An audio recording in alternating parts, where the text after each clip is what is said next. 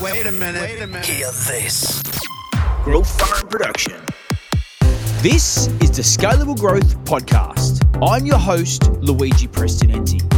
And each week, we will go on a journey, a journey that will inspire you, motivate you, and help you be the very best you can be. Our focus will be on mindset, tactics, and the strategies that will enable you to create more opportunities and win more deals. All right. So Morgan, thanks very much, man, for uh, for joining joining me today and joining our community session. And uh, just before we get going, I just want to say thanks to our partners um, who bring this content to life. We're pretty fortunate to have Antimatter Marketing, Studio Hawk, Decipher, Agora Pulse, um, you know, work with us so that valuable content for our for our community. So I just want to say thanks for jumping on. Um, and yeah, do you want to maybe just give a quick introduction to who you are and why you've become such an incredible voice on LinkedIn? Oh yeah, so I uh, started off as a sales development rep uh, in 2016. Was creating content.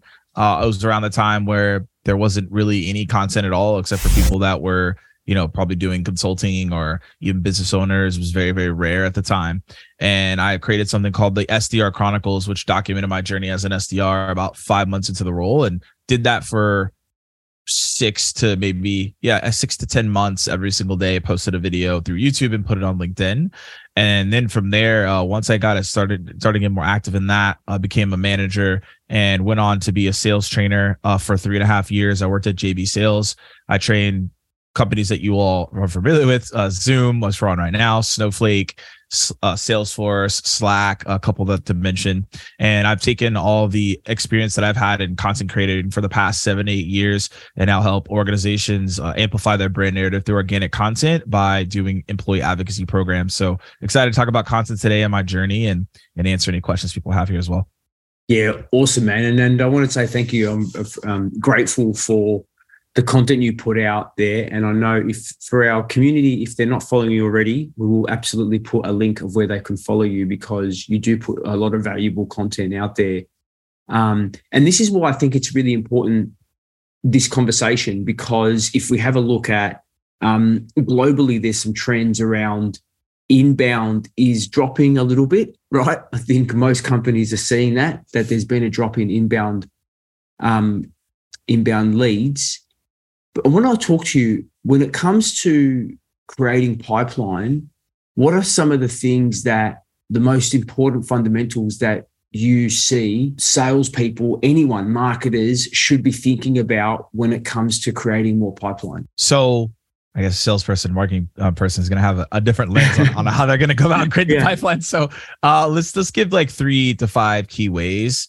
Number one, this one people don't think about often, especially salespeople, because most people, when you think about getting pipeline, you think, oh, okay, I got to go do a cold call, a cold yeah. call, a cold email, etc. Well, that's actually not the case. Like anything that revolves around you getting pipeline is a pipeline lead generation activity. So yeah. my number one, I'm going to say is referrals.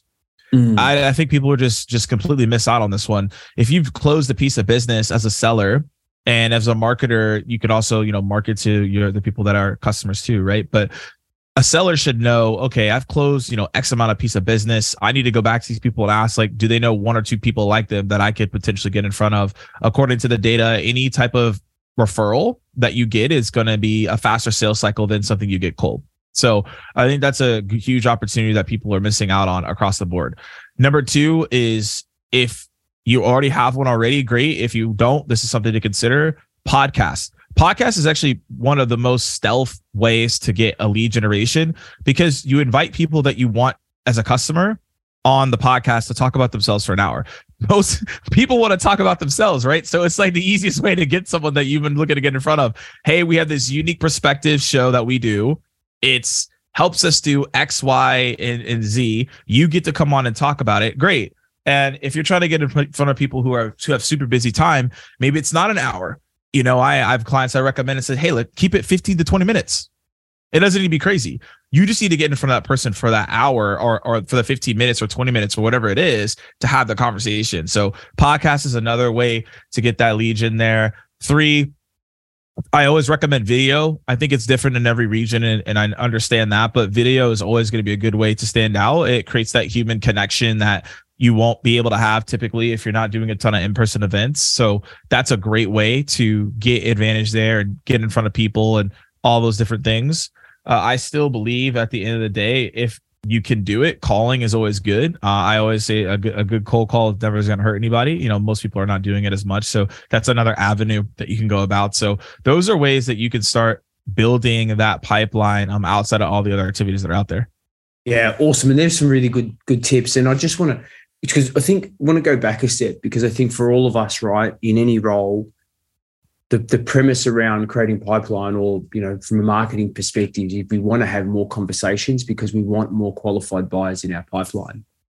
And i think some of the, the, the tips that you've just mentioned are critical in in creating those conversations and top of funnel awareness. But i just want to go back a step because you were one of the early adopters from a sales development perspective that started to leverage a personal brand in creating conversations, right? And and, yep. and that's what enabled you to have so much success because you had that personal brand and then you used your different outreach activities to kind of, you know, blow it up.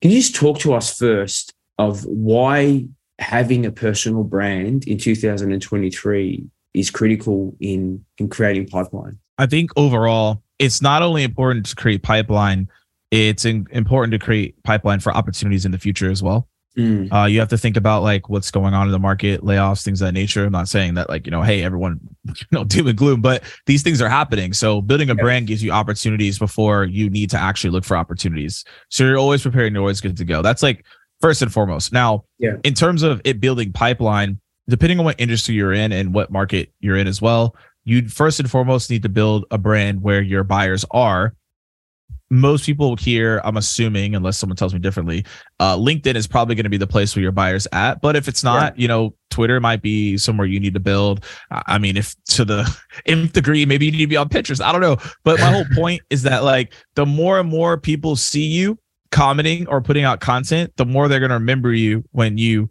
email them or call them. Yeah. When I was doing sales training, I was able to get a lot of meetings and close business because people had seen my content before when I was in mm-hmm. sales cycle, someone would be like, "Oh, I've seen his post before," right? That obviously yeah. is going to help me way more than the person that has not seen the post of of yeah. the person that could be my, my potential competition. To the point where I become the person that people want to speak to because they've seen my content and they already have familiarity with me. So, if you're a service based business, this is pretty much like you need to be doing this like 100%.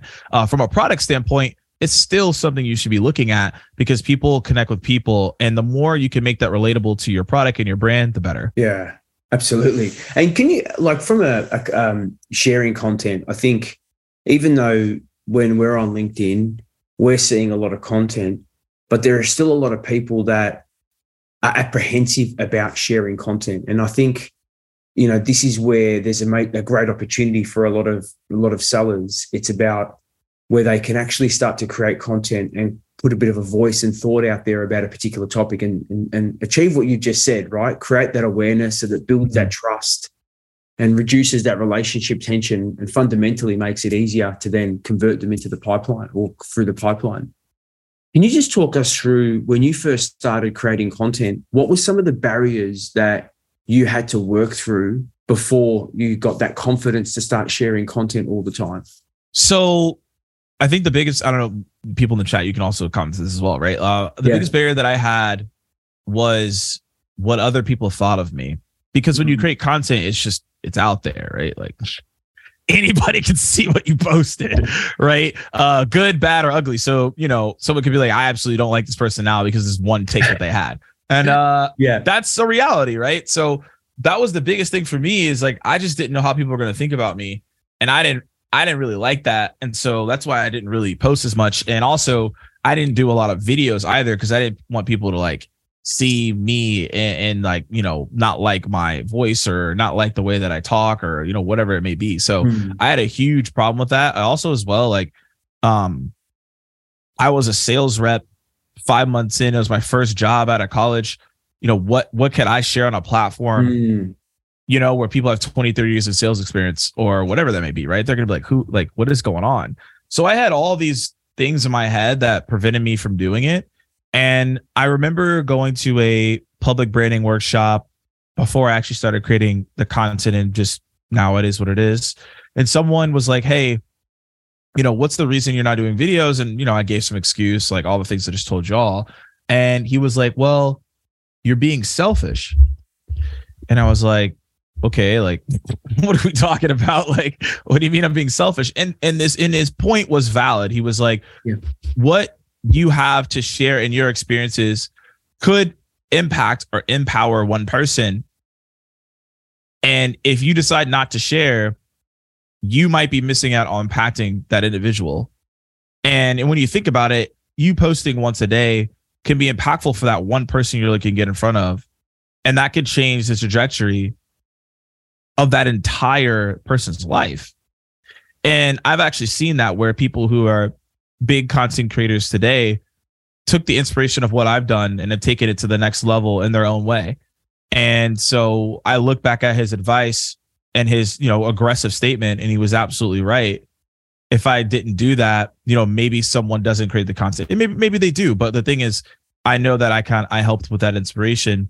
And I think also as well, it helps you break the noise because now you can be seen as different on your resume and also in the marketplace. It makes you more valuable as a whole. Yeah, that's awesome advice actually. Don't be selfish because your what you what you post can actually have a really great impact on others. And when we talk about what you post, uh, I think a lot of people want to post, but they struggle to think about what what can I post that will create value for my audience. You want to talk us through um, your process that you go through when creating content? So, the biggest thing that I do before I even step into the realm of creating content, and this is an evolution process because this answer for me has changed over the past seven years, is what I want. What do I want to be known for? So when I first started, it was just like I just want to be known as the SDR person because I was an SDR. It's like I want to be known as one of the best SDR people. So that's what I did for like three years. And then it shifted as I got deeper into training. And I was like, well, I want to be known for prospecting, like top of the funnel, prospecting. It doesn't matter. And so I wrote that out for like another couple years. Now, like it's it's changed. Like I want to be known as one of the, and it's kind of it's a shift. I want to be known as one of the most creative marketers out there, and then also as well able to create creators um from from from the ground up right? That's what I want to be known for now. Now that shifts my content, that shifts the way that I go about things, but I know that's my main core, right? And so once you know what your main core is, then you could shift what you want to be known for and you have to start there. Otherwise, it doesn't really matter. Your content's just not going to land. Then the next step I do is what are the five pillars of that content? Because you have to think of it as a table, right? The frame of a table can is great, but if it doesn't have the legs to support it, it will fall. So your pillars are your are your legs that support your overall what do I be known for? So those five things could be anything. So mine around that topic are you know content repurposing and creative content strategy. So that i'm talking about that. Uh two i'm talking about ai everybody wants to know about ai and marketing and sales and the things of that nature. Uh, i still have the sales background so i'm still going to talk about sales from time to time because uh, that's going to be you know I, that's going to be important. Uh, number four i'm talking about video games because i'm a huge fan of that. I think it's important to talk about something that's uniquely to you uh, so you can stand out in your content. Uh, i think that's you know that's going to be absolutely important. And then five is more like personal stories. So i have that as just like a pillar it's like just being more personal with the audience on like my journey as a founder and those things of nature. So that's the way that I go about it. And then I'm like, how do I deliver that content? So that could be through videos, that could be through long form, that could be through a show that I have. That's how I decide to create the content. I'm always in some type of conversation so I can pull things out of what I said to then create that longer form content. Yeah, that's awesome. Okay. So, what do you want to be known for is the first part of this whole process. Get clear on that. Then the next thing is having the pillars of content. So, the particular topics or themes that support what you want to be known for. And then think about how do I then deliver that content to my audience? Now, you mm-hmm. spoke about the different forms like video, short form, long form. Can you maybe just walk us through that process and, and, and how you then create like a short form piece of content? And what does that look like? So, I follow a method called the Angel Falls method. So I don't know if anyone knows this. I, I did some Google searching uh, around this. The biggest waterfall in the world is called Angel Falls. It's in Venezuela, and it's an uninterrupted waterfall. So essentially, whether you're in a sales role, marketing role, uh, across the board, you have to think about how can I keep my content going? Yeah. So it doesn't stop. Most people, their content just stops. Then they had make new content, which wastes resources and wastes time. Every single thing that I do, I repurpose it because I took the time to make it. So why not? Right. If you think about things and things in the world like that are successful, it's just been like repurposed over and over and over again. Star Wars has done it. Lord of the Rings has done it right? Marvel's done it. Disney's done it, right? If you just look at the world, everything's been repurposed, right? There's nothing like inherent. If you really like look at the past movies, like there's nothing like new. It's all like repurposed from an idea and it just keeps yeah. going, right? And they just remake it over and over again and we still buy it. So so clearly it's a thing that works, right? But the miss though in content and the way that I go about it is how do you do it from from the quality uh, from the beginning all the way into the end? Yeah. And quality can mean high production, but that's not what I mean. Quality is being thoughtful. Most mm. content is not thoughtful. It's just content because we have to do it and check a box, which is what you don't want. So the way I go about this is saying, hey, what are like the highly produced things that I'm going to do or highly quality things I'm going to do? So I have a show weekly. It's Muffins with Morgan. I bring on a guest. We eat muffins. We answer sales questions and marketing questions and content questions. Like that's what I do. Then uh, also as well, I go on like different podcasts. Uh, you know, every so often a month and i know that will lead into content that i can repurpose and use moving mm. forward i also do that as well um and then i also go and do like different shoots in person but this is just me everyone's different. And then i will just answer questions and then we'll get a lot of in-person content. Uh, i recently did it and got like 100 videos out of it. So now i'm good to go for like probably the next three four months. But the thing is i just do things in pockets so that i don't have to do it every single day and overwhelm myself. Uh, but you always have to think about at the top of the waterfall how can I repurpose this content all the way through? An hour conversation, a 80 page ebook can be transformed into a mid form piece of content, like a blog post or even a LinkedIn post. Mm-hmm. And then a mid form content goes into short form content, which is like a TikTok, a YouTube short, or a tweet. All of these can be repurposed thoughtfully, but your, your but your top, but basically the top of the waterfall has to be good. Yeah, that's gold. I love this. And, you know, for those in our community, we had an incredible session um, last month on 94 ways to repurpose content. So I think that will absolutely accelerate what, what um, Morgan's talking about today. But again, I just want to go, you, you mentioned the, the content should be quality um, and always thinking about how can I repurpose content. Um, but if I can just also go back to the start of your journey, because again, some of the things that I hear from people that are sharing content is, hey, I've shared some content, but nobody's liked it. Nobody's engaged with it. Why should I keep sharing? Right. Um, can you just again walk us through the process that you went through when you started sharing, didn't necessarily get engagement, and how you mm-hmm. just continued to motivate yourself to keep on creating and sharing content? So, number one thing is we have to treat this like working out. And that's the biggest obstacle, right? when you work out, you don't go to the gym for like two weeks and then all of a sudden like you have the results you want. It take it takes time. It takes like 90 days, I think, effectively for for other people to start seeing results from from your working out. It takes six months for you to like truly see the change, according to like this the data. I'm not a physical trainer, by the way, so I could be wrong on this. This is just what the data says, right? So when you're posting content, like, yeah, there's some people that are anomalies and they'll post like twice and then they'll go viral. Like there are people like that. So I'm not saying that there's not the case, and I've and I've seen people do that. But for the most part, it's going to take you like three, four months. It took me four months until like I started seeing real traction consistently. Yeah. Uh, and now I just post every single day. So you know it it it's it's part of the game now for me. However, if I were to go back and look at what I did to be successful that requires a little bit more effort, but I think it allowed for me to have a really strong community right from the beginning. Was every single like that I had, I would thank them for the like and ask them what did they like about the post. And then I'd have a conversation with them. And then I would say, like, what is what are some other pieces of content that you would like to hear from me? So then they would tell me, like, hey, I want to know how to handle this objection via email so then the next day I'd make a video around that. I'd send it to him and said, Hey, I made a video to answer your question. Like, what else? So I actually was just like, people say, like, how do you not run out of content? Well, it's not that difficult because mm-hmm. people will always are always going to ask you questions as you continuously create content.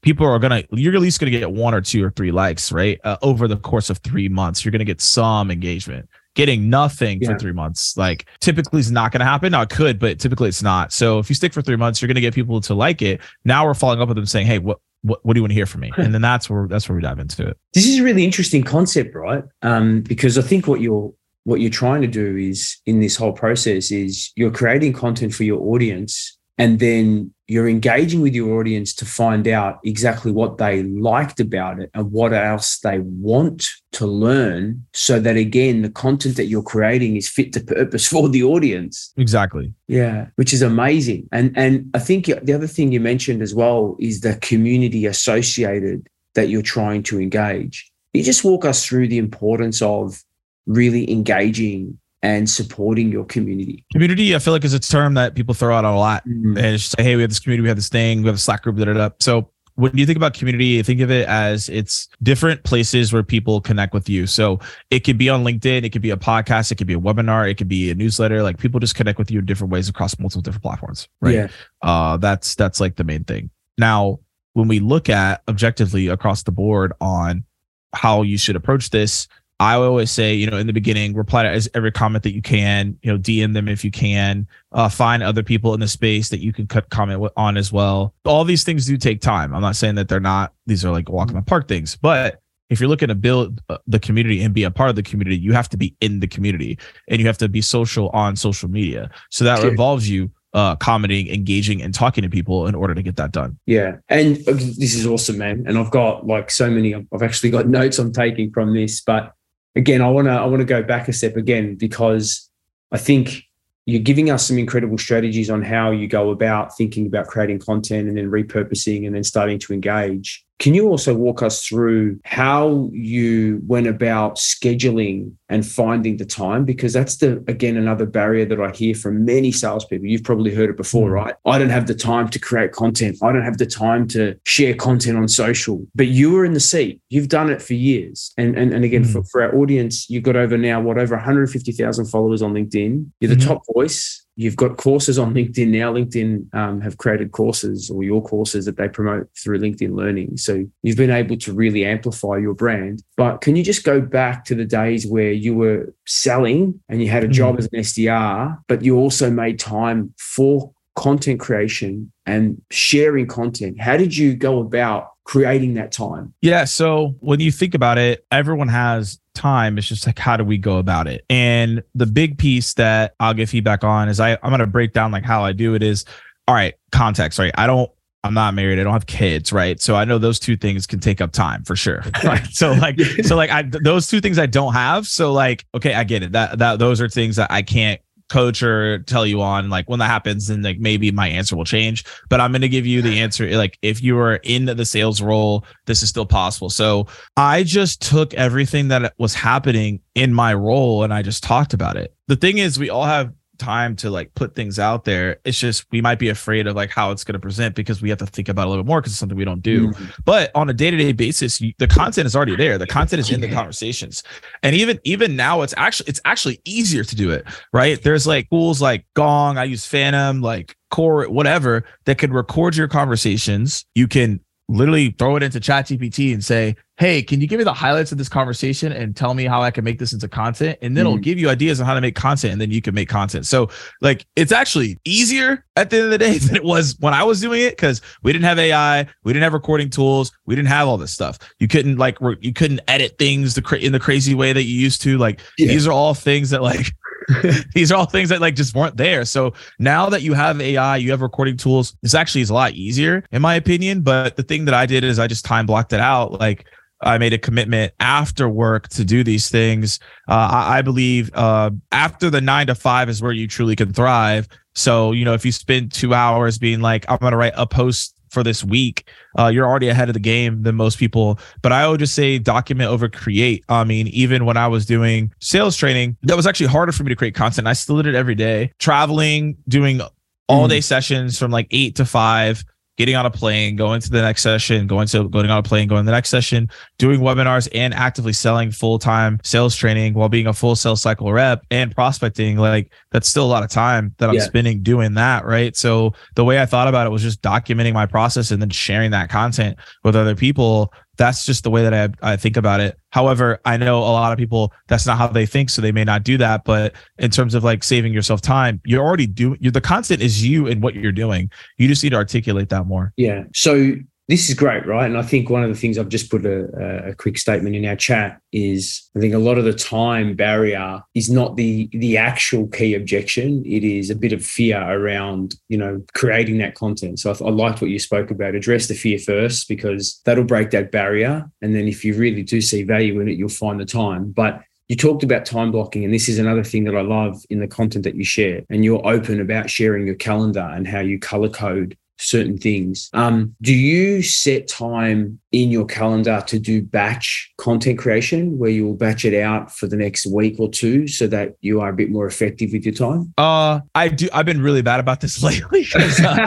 as I, I have. I've been like in build mode. So like I haven't really paid attention to my own content as much as I normally yeah. do. It's just kind of been I've just been repurposing old things, and being like, all right, cool. I'm I'm gonna I'm gonna move on because I have bigger content that's coming forward. So I've actually yeah. transparently not done a good job of this, but but I'm getting back into it now. So the way that I go about it is just like I mentioned, I'll take a day. Yeah and I'll create content for like the next three to four months. Now, um, most people may not do that. They may just do it for they'll do take a day and do it for the next two weeks. That's fine. Or the next or take a day and do it for the next week. I create content for like the next quarter because I'm like, let's just get it all in. I don't have time to think about this every single day, like maybe I used to. But the way that I do it is I just block off like a Friday afternoon yeah. and just say, okay, what do I want to share for the next two weeks is how I used to do it. Um, and then to the point where I would actually block off a Friday at the end of the month where people are, you know, scrambling and stuff like that or whatever it may be. I would block off the afternoon once I've like, you know, done what I need to do. If I still scrambling, that's fine.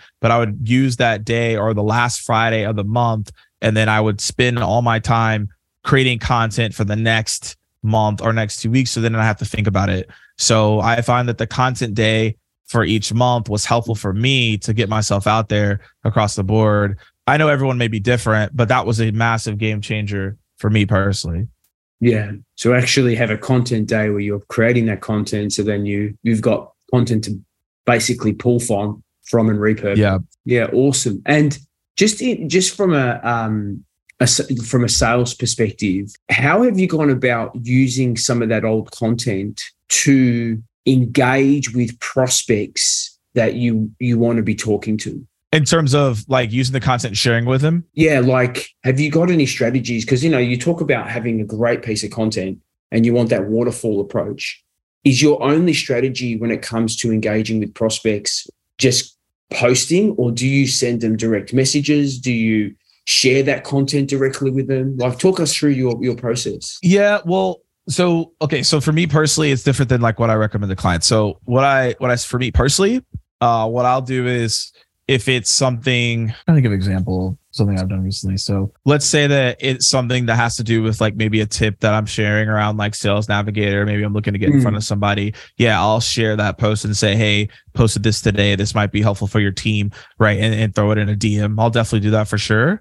Um linkedin events I'll do that as well. Share people say, hey, this this event mm. might be mm. insightful for you.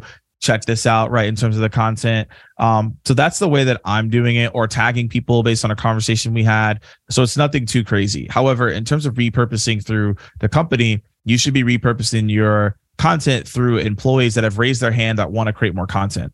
And so what happens is most organizations are just like, cool, we're just going to tell you to do this one thing. We're going to buy this platform that's an employee advocacy platform. Uh, we're going to post the same thing on the same day and it's generic and it doesn't matter. So that's not going to be helpful. What you really, what you really want to focus on is like, hey, can I take this from like somewhere else and then basically effectively put it over here uh, and then through an employee and then have them have their own spin to it is the key. But how i personally do it is any repurposed content or every any content that i post i am going to message someone about it and be like hey here's something to check out. I will do that from time to time depending on what i'm doing. Yeah that's pretty cool yeah, I, I, I, I, like where you're going with this. Um, now, you spoke about some of your tools. Do you mind giving our audience a bit of a just some insight into the tools that you use to create content? Like, do you need, you know, uh, a full-on studio?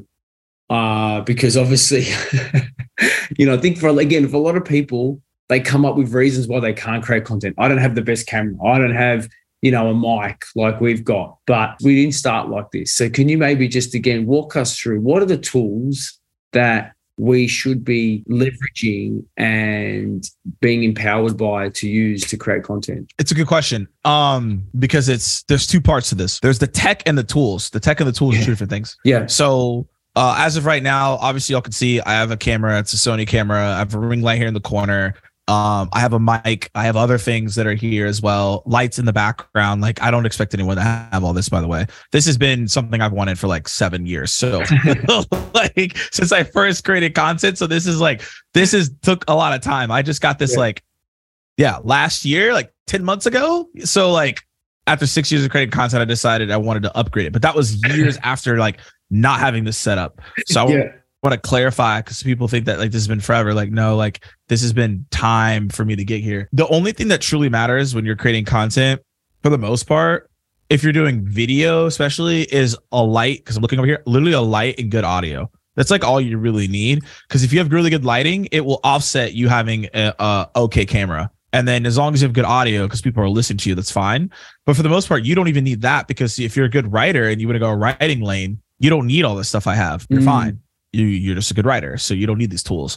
I have them because I'm a video person, and if you're a video person, you would need these. Um, when I think of the tools, though, uh, there's a ton, there's a ton of them. I think ChatGPT is actually really good for it to brainstorm and think of ideas. I don't think it's for just writing the post, but it is good for the idea part. I think number two, if you think about the way that you're going to do the content and strategically think about it, I think that Grammarly is really good to Yeah. get check out your errors, grammar, all you know, all the things that it's there for. So I think that's another great tool. Uh Taplio, I think, is another tool that schedules out the content. So that's a good one that you can go leverage as well.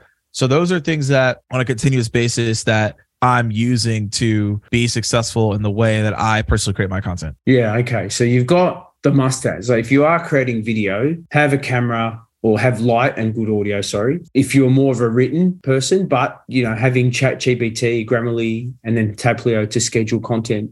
Can you just go? Because when we when we think about um, Chat GPT, I think I know that I've gone through this process. What's your opinion on the way in which, like, if people are going to use Chat GPT to sort of create content, do you think it'll create a bit of like a disingenuous feeling that that's not being because like with you we look at your content you've created that content right now if you're going to an mm. ai tool to create content because you want to be out there be seen will the will the audience kind of look at that and go i'm not really engaging with that it's not authentic what's your thoughts on I it? think I think if you have it, just write the post. The way that I think about the way that I think about using ChatGPT is it's for ideas, it's not for the creative. Right. You are the creative. ChatGPT gives you ideas. So if I want to write a post on something, but I'm stuck, I need to be like, hey, like, can you give me ideas on like what I could be thinking about this post? And I'm not saying copy and paste it. I'm just saying use that as the framework to then create your own creative on top of. yeah That's the key. Most people, this is where they're gonna fail, and I've already seen it. ChatGPT comments, which I don't know if y'all seen it. It's the worst thing of all time. You can tell when it's a ChatGPT comment. It's like this is terrible. What what you need to be focusing on is how do I use ChatGPT to come up with better ideas, yeah that's and then from those ideas, and then I can then I can add my creative on it. So the voice will always still be me, but I might not be like in the mode to like really come up with good ideas. I'm gonna use ChatGPT to get that, yeah and then you build on it. And then you build from there. Yeah. yeah awesome. Um any other tools that we should be thinking about? Those are i'm looking at things i have over here. Those are the main ones that i recommend in the beginning. Because here's the thing if i give you like hey here's 10 other tools it's too many it's tool overload. It's actually one of the biggest problems in like sales tech. Yeah. Like people have too many tools but they don't know how to actually use them because they don't have the skills to do them. So mm-hmm. as a as a as a creator you don't want a thousand tools yet because you got to figure out what your voice is. You got to figure out how to like just get yourself out there. And Yeah. those three tools are a good start. And then you can start moving into like more of the uh, advanced things that can help you etc but those three tools are i think are a good subset to start Yeah, and and you did speak about earlier about recording software, right? So actually recording your calls and stuff so that you can you can transcribe it. I guess you can add that to what I was saying. Yeah, you want to be Yeah. able to use like a fan. Uh, again, I use Fathom, but like everyone can use what they want. But the thing is, is that like, uh, so here's I'm not affiliated by with them anyway, so don't be like, hey, Morgan's just really sh- like going hard on this right now. But like, here's my point, and this is why I actually use them. So it's free. That's also a big part of it. But the the the larger part of it is in the middle of a conversation. Like I'm talking to somebody on a call, I'm like, whoa, whatever I'm saying right here actually is pretty good. I can like bookmark it while I'm talking Mm, right? So now later I can use that as content and I don't have to think about it. And now I can be like, cool, I got a piece of content. From the hours of calls that I had instead of me thinking about it. So that that's why I like it. In the middle of the calls, I can bookmark it. I can be like, that was great. I can I can give it feedback. And that's like what what I aim to do. Yeah, awesome. Yeah, I love this. Hey, if you could go back and start your content creation journey again, what's one thing you would do differently? Mm, I don't have I don't have a lot of true regrets on things when I did that, but I think I would have started capturing data newsletter earlier. I didn't really know what that even meant at the time, to be honest. I just knew I needed to grow on a platform and I needed to give free advice and I needed to just be me. So yeah, that worked. However, I would have started capturing earlier. I would have I would have had way more people on my newsletter, like okay. probably you know tens of hundreds of thousands easily. But it's something I missed out on. I'm not like sitting here like crying about it, but like if I had to go look back at it again, like I would have definitely done more of that for sure, and I would have remained consistent in things that worked. Like I stopped doing YouTube and I went all in on on LinkedIn. I stopped doing Instagram and I was doing well there, and I went all on LinkedIn. Now it panned out for me, but I should have stayed with one of those. I should have stayed with YouTube, and I should have just kept doing um, LinkedIn. I should have stopped YouTube and gone harder on LinkedIn. I should have been going hard on both. Yeah. Okay. So leveraging more than the one channel that you were leveraging. Yeah. I mean, because they were both doing well. I should have just kept it going. I stopped because I was just really focused on the training side, but I should have been more focused on that, which again, it's part of the game. Yeah. Yeah, this is really good. I mean, I like, cause I think I've, I've gone, had that same aha moment, Morgan. I've gone, recognized that I haven't established a YouTube voice and uh, you know I haven't been able to promote my podcast as much as I could because YouTube's an incredible platform to be able to do that. And the other one was newsletter, so that's really interesting to hear you share that. And for for for, for salespeople that are, you know, not just watching this but have been thinking about wanting to create content, I mean, that have been reluctant to, what's the biggest piece of advice that you've got for them? Well, most people say that salespeople and revenue and mar- uh, revenue tech, marketing and sales tech are the only people that are successful. Based on what I've seen, that is not true. Um, I've had people that are in security, uh, governance, DevOps that have been successful creating content.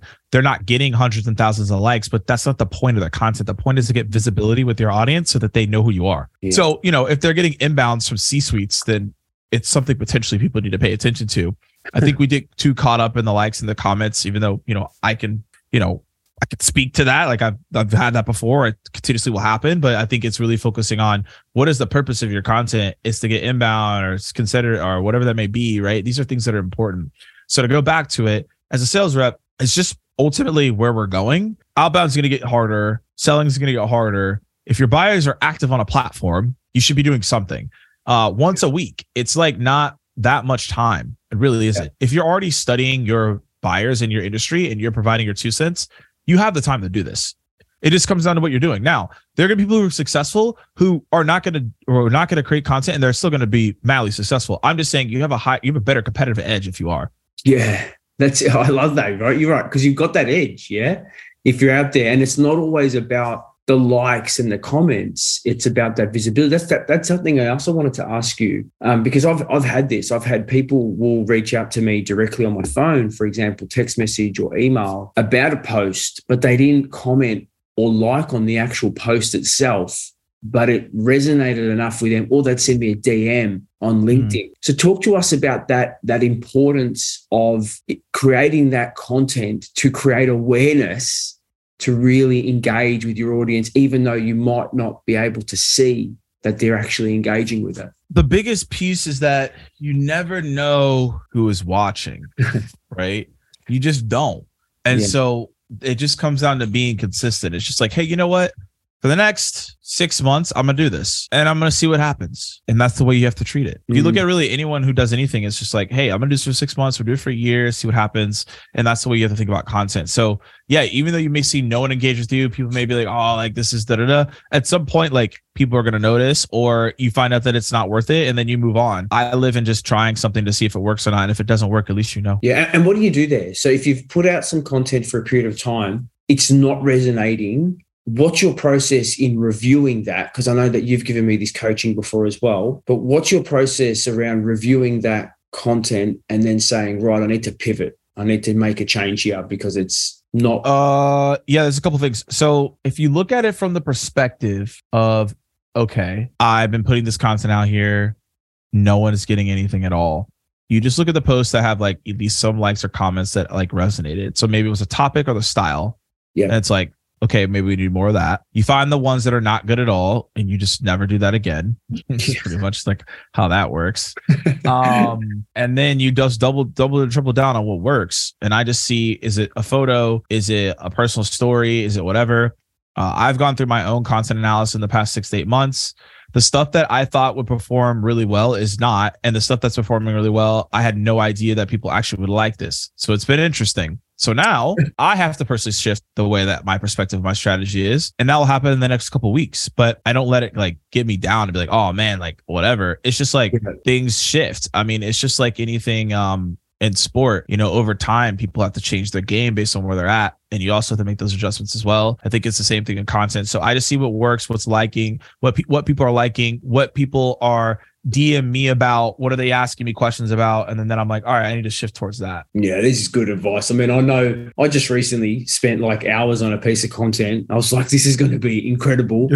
I posted it and then nothing. yeah, it's like, all got it. um, hey, can I also ask? Because I know I've been on the receiving end of this as well, and you've got a much bigger audience than me. Um, how did you cope with some of the people that would provide negative feedback to you and negative and criticism about your content? Yeah, so I had a actually had a lot in 2016 2018. Now I don't really I don't really get a whole lot cuz I moved past that mold. But in the beginning it was tough. I got a lot of negative comments around age, race, all these different things because it was because like no one had seen it before so no one knew how to react. So obviously people act out of activity when they don't know how to react to something. So it got me down especially for the Yeah. first couple months. Like it sucked because like i don't know these people. Like i and also i'm not even speaking anything malicious. Like i didn't attack anybody right? It wasn't like i was doing negative content that led to negativity. I was just trying to help people right? So i was like i don't even know why i'm getting this right now. So ultimately how i got over it is that no one knows 100% of me. So Yeah. what that means is that no one knows like me 100%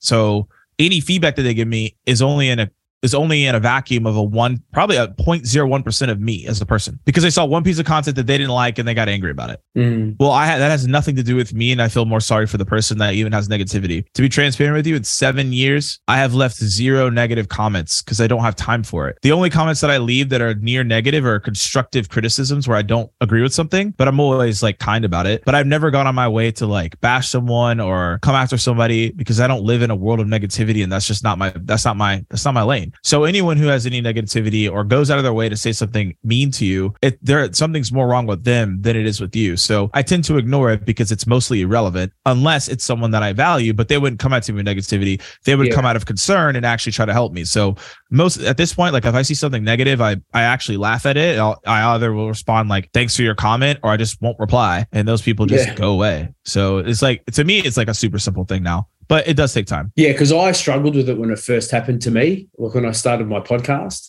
um, I got a few not so nice comments about uh, the way that I speak on my podcast, and uh, at first it was a bit. I found it quite challenging, um, but then I flipped it. I just I I flipped it personally and thought, you know what? At least they took the time to listen to the whole podcast and then give me feedback, right? So at Yeah. least I got an extra listener on my uh, on my um, uh, listen count. So now I just got a couple of questions, and I would love Stacey, Shane, anyone, Regan, um, to chuck chuck some questions in the chat. Um, but what's been your here we go? What's what what's been your best and worst performing content? That's an incredibly difficult question to answer.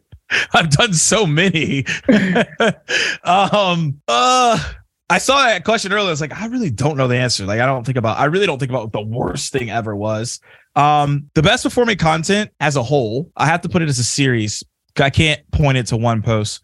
It's probably season one, Muffins of Morgan. It was during COVID. Uh, I did it during Saturday morning at 11 a.m. Uh, very consistent audience. Uh, led to actually a lot of pipeline deals that I got. It led to a very, very strong community. Uh, we had like 100 to 200 people live that'll watch the show on a Saturday morning. Um, I did that for a year to every single Saturday. So, you know, over 50 episodes. It was a blast to do. I brought it back in season two. Yeah, I do it on Fridays, so it's not the same as Saturdays. Some people that could come to Saturdays can't come on Fridays, so it's it's a lesser amount. It'll get it'll grow to the same amount uh, in the future, but it's just a different style. You know how it is. Season one of something typically people love it, right? Season two, where I'm doing different iterations of it, and there's just more people now, so that's a part of it. I would say that's been my favorite and the best performing piece of content. Um, the worst. I mean, I think the worst performing content if I had to think about it theme wise, because I, I, don't really think about what was the worst ever, is things that were like longer, probably in like the earlier days. It was like my longer form videos when I was like in my car doing videos back in the day. Yeah. Uh, and they just like weren't good at all. It's like me yelling and being way too excited. So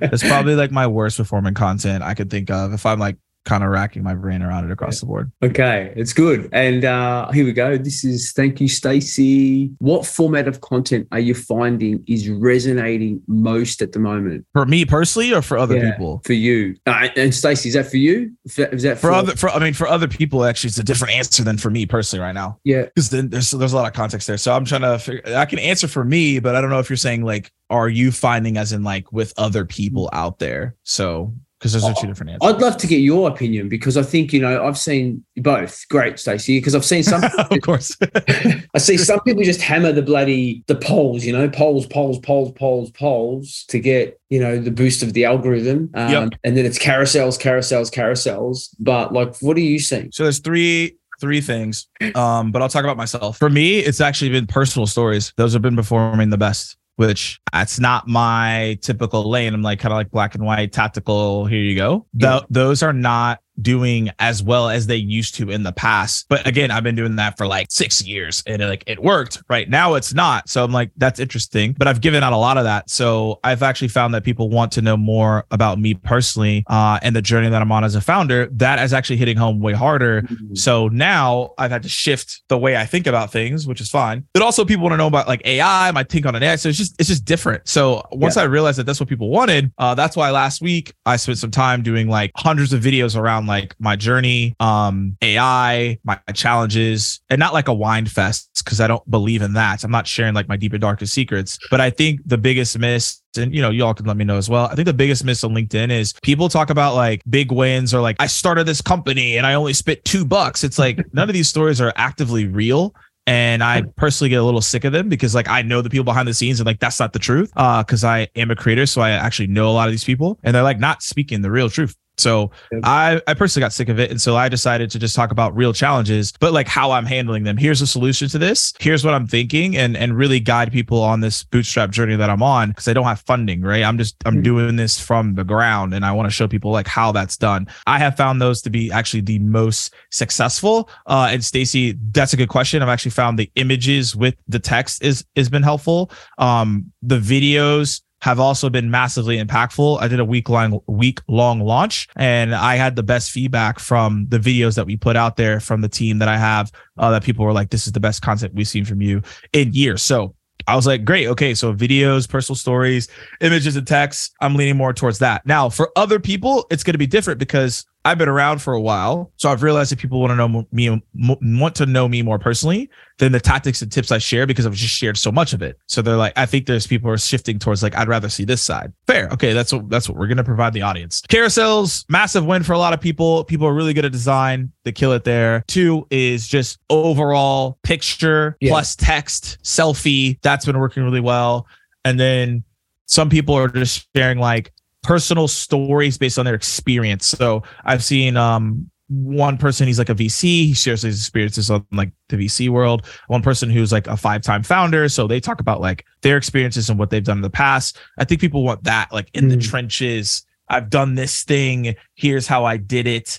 That's working really well. Um anything outside of that, I don't see performing. Mm, yeah, this is really good. And I mean, I've, I, I don't know about everybody else on this call, right? But I've got like literally a page of notes here. So if you were late to the session, um, if you you know definitely jump on and and, and listen, check some of the earlier content. Right, the Angels waterfall medal, Angel Falls method, the five pillars of content. What do you want to be known for? So there's been so much great content. Now the one question, because Shane, I know the type of companies that you sell to, but and you selling into large enterprise um, C level, um, but mate Morgan, what tips do you have for selling to enterprise C level? So before I answer this question, is this so? I think there's a, there's a difference between enterprise sales and selling into the enterprise. I could sell into Salesforce for a, like a you know a ten thousand dollar deal versus like selling to Salesforce and doing like a five hundred thousand dollar deal. Two different realms. So if you're asking about enterprise sales, I'm not the best person to answer this question transparently. However, if you're asking like I'm selling it to a big company, but like I'm doing like an SMB mid market deal, I can guide on that. So if you give more context on what that is, I want to make sure I answer this question appropriately on what you're asking. Um more so i'm in the sales cycle or like or like hey this is a massive deal. Because if it's a massive deal like i actually can't help you.